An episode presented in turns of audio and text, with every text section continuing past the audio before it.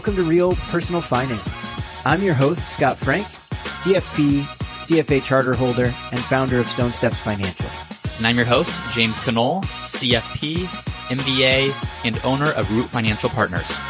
The premise of our show is simple money can be confusing, but it doesn't have to be. Our goal is to answer real personal financial questions that we hear from our clients and our listeners. Each episode, we answer one personal financial question in a clear and understandable way.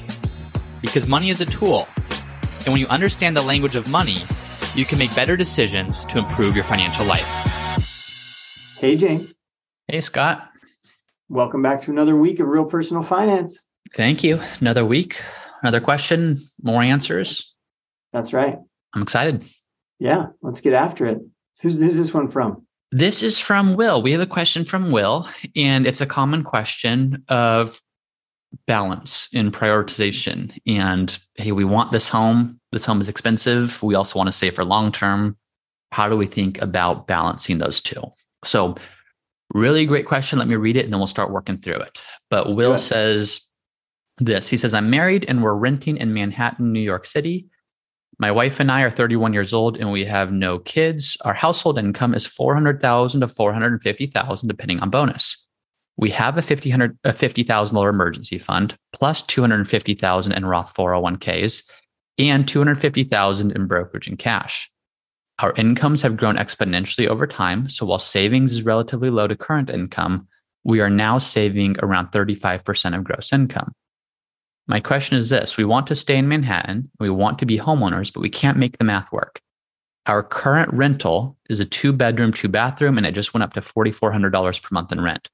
A comparable condo would sell for around 1.3 to 1.5 million, and that would put the mortgage at around $7,000 with another 2,000 to 3,000 in ma- maintenance and taxes a month.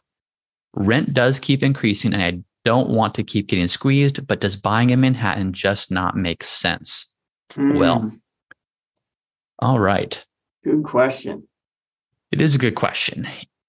Good things going on here for Will and his spouse. Yeah. And there's just that that battle of priorities of they're saving a healthy amount, they're paying for rent. It sounds like they love the Manhattan area, but they're starting to ask the question: Is this just unrealistic for us to sustain this living in this area long term? Mm-hmm. Where would you start with this, Scott? Well, uh, you know, to start, we can look at let's look at this the basics of like so they can rent for them is forty four hundred a month, so that's about fifty. Let's call it fifty three thousand a year, about thirteen percent of their gross income. Mm-hmm. And then if they were to buy, it sounds like it would cost them. Of course, we need to have a down payment factored in, but mm-hmm. just the ongoing monthly expenses would be around ten thousand a year, around one hundred and twenty thousand. So that'd be about 30% of their gross income. Mm-hmm. Mm-hmm. Yeah.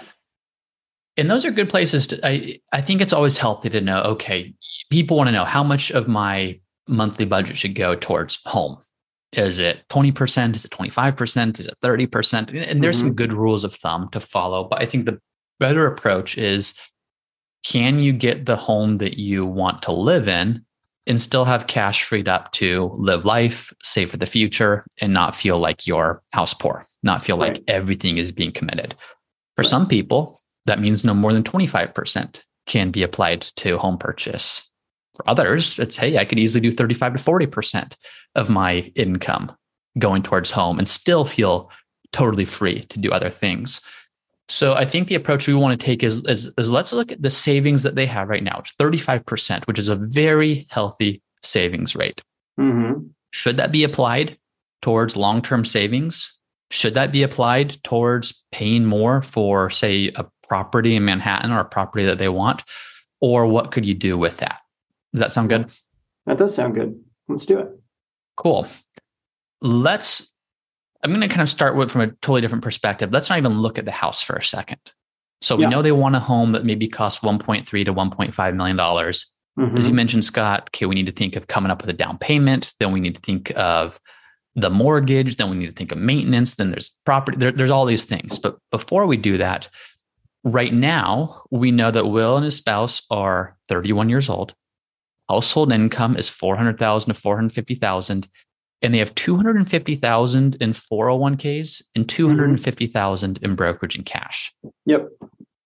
For a second here, let's fully exclude that brokerage and cash. Let, us just assume what if that all gets used to buy a home? That leaves $250,000 that they have left over for retirement. Well, they're saving 35% of their income based upon this note to retirement, which is mm-hmm. $140,000 per year mm-hmm. on the mm-hmm. low end. Mm-hmm. Income's not 400,000 but 450, then it's even higher than that. What if instead of saving 140,000 per year or, or not what if, but what if of that 140,000 per year, they allocated 45 of it just to max out their Roth 401ks? Right. And I say just, you know, just maxing out two Roth 401k, that's a pretty significant accomplishment, but that's 45,000 per year instead of 140. So right. that remaining 95,000 is freed up to do something else with. Yeah. If that's the case and they have 250,000 today and all they did was put two uh, 45,000 combined to max out two 401ks from now over the next 30 years, I'm not including any employer match. I'm not ever assuming that that 401k contribution limit increases, I'm just assuming what if you just did that for 30 years? Your investments grew by 8% per year. They would end up with about $7.6 million in retirement accounts 30 years from today, right. around age 61. Yep, with an 8% growth rate. You got it. With an 8% growth rate. Obviously, not guaranteed. Could get more, could get less, but just kind of a, a simple starting point.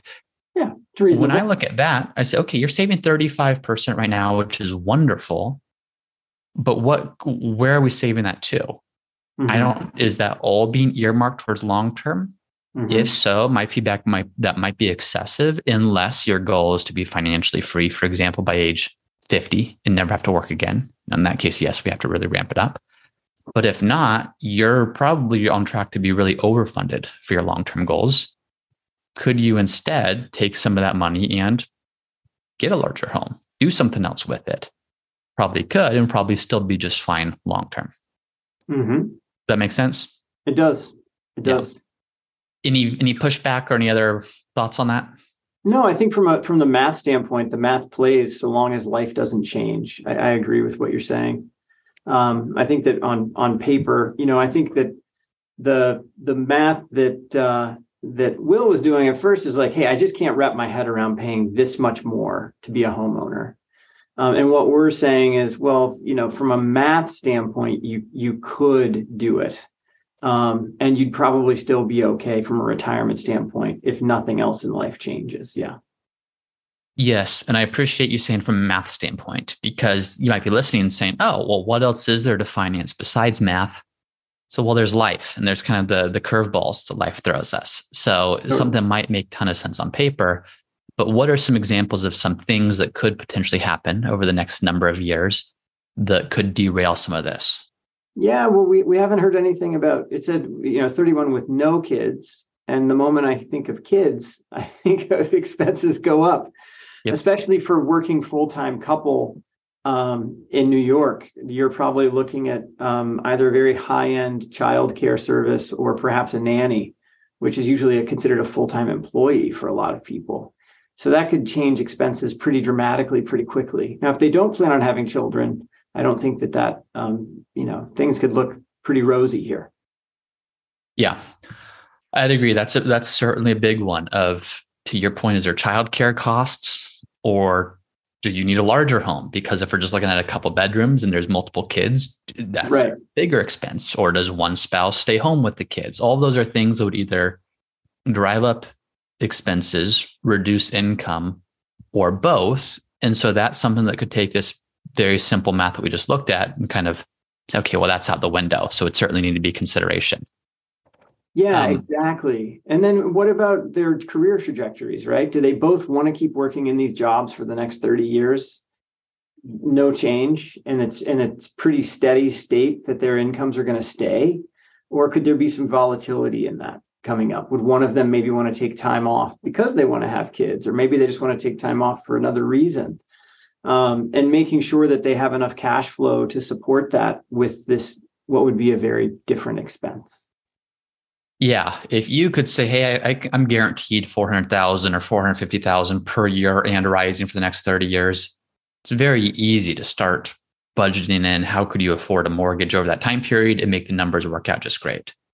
Yeah. But if it's I lose my job because of a recession or company shuts down or I'm just in a position that's very well paid, but if I ever lost this position, it would be very difficult to find a replacement or a new one that pays the same amount.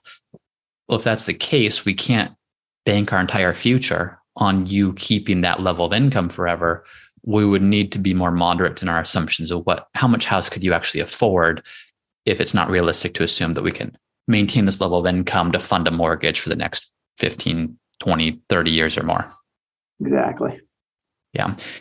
And then I and I alluded to this earlier, but I, I have no idea if what their retirement goals are. You know, if, if they say we have no intention of ever really retiring, we love what we do for work. Sure, we want to do it on our own terms, but it's not like our goal is to be done at any specific point. I wouldn't worry too much about saving like crazy for long term. I, I would save a healthy amount, but do you need to save 35% to long term investment accounts if your goal is not to be done working um, at some early age? Mm-hmm. Probably not, because what that's doing is it's costing you the ability to use that money today for things like home purchase, for things mm-hmm. like lifestyle, travel, family, whatever else that might be. Mm-hmm. But if your goals are, oh no, well, we're saving that much because we want to be financially independent at 50 and never work again, that's a different story we totally. do need to make sure we're saving that. And so we would have to look at the house decision through a different lens of we don't have as much money that we can budget towards that because we have to keep more of our cash flow for retirement savings. Yeah, I mean it really comes down to where do you want to right now you're cre- you're generating creating a lot of flexibility in your life by having such a high savings rate if you're enjoying life as is. Mm-hmm. If you're enjoying life as is, you know, you're you're on you're on a trajectory to create a lot of flexibility for you in life. Yeah. But if it's not really, if you're not really living the life that you want, um, then that's a different conversation. Yep. Yeah. Yep, exactly. So I think the principle is run the numbers based upon what life looks like today. Okay, how much income could you or how much house could you really afford when it comes to not just the down payment, but also what does your monthly mortgage look like? What do monthly maintenance costs look like? Could you do that and save for retirement and still feel like you're comfortable? That's a great place to start, but then ask yourself what could happen in the coming years? Job change, relocation, family, bigger house, more expenses, less income. Just what are some of the things that might impact that? Because when you're buying a home, it's not a one time expense where it's, okay, here's my down payment, and then you're free and clear yeah. It's an expense that you're committing to for several years decades even. So we need to make sure that we have the income going forward that can support that. Absolutely. Yeah. Yeah. Cool. Well anything else that you want to add to this this question from will? No i mean just you know it's it's nice to see that it's possible for them if they want to do it. I think the key question is do they want to? What kind of flexibility do they want to have in their lives understanding their own income trajectories and the future expenses of life. You know, if, if they really want to plan for kids in the future, I'd, uh, I'd probably take a, a, really hard look at this one yeah. because it's uh, it's going to have a lot of extra expense that'll that'll really squeeze things for them. Yeah, exactly. You know, just back the napkin math, they're saving 35% of their income today. That's wonderful. But let's assume there are kids and one of them ends up staying home. Just very simple example. Right. 50% of the income goes away. So that exactly, you know, after taxes and savings, it's you're kind of using the remaining income to just cover the cost of life before saving anything. So there there's some really significant changes that could happen depending on what they envision their lives looking like 100% in the coming years. Yeah. 100%. Yeah. Cool. Awesome. Well, Will, thanks for that question. If you are listening and enjoying this, we ask that you would leave a five star review. It's how more people find the show, and we really appreciate when you do that.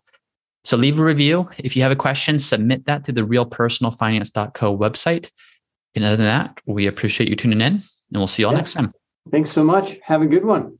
Thank you for listening to another episode of the Real Personal Finance Podcast. If you're enjoying the show, please subscribe and let us know by leaving a five star review. And if you have a question that you'd like for us to answer in a future episode, then head over to the Real Personal Finance website at realpersonalfinance.co.